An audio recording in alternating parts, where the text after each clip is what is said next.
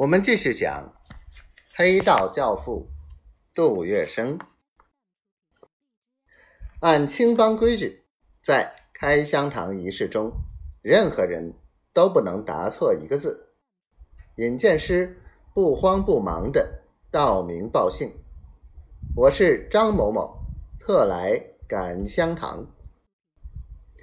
此地抱香而上，你可有三帮九带？有。你带钱来了吗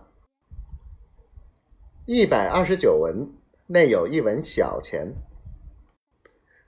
答对了，庙门吱呀一声敞开，引荐师便把10来个空子领到了神案之前。杜月笙偷眼一瞧，只见神台上放着17位祖师的牌位，正当中的一位是敕封供上达下摩祖师之禅位。这时陈世昌正端坐在一张靠背椅上。陈世昌是这群空子的命师，他的两旁排着2行赶香堂的前辈。随即有人端来一盆水，从本命师起，按着辈分次序一一净手。净手代表淋浴，水只有1盆，手倒有好几十双。轮到杜月笙起时，净水几乎变成了烂泥浆。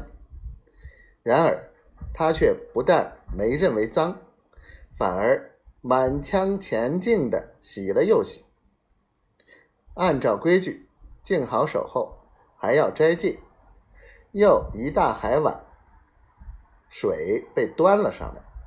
接着大家又从本命师依次传下去，一人一吼，喝时嘴巴不许碰到碗边，喝过净水就算斋戒过了，从此可以专心致志地迎接神祖了。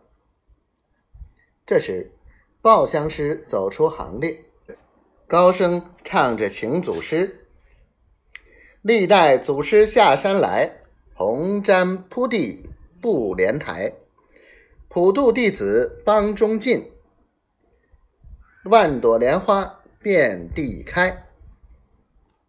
在难听的歌声中，杜月笙随着其他人在各祖师牌位前磕头烧香。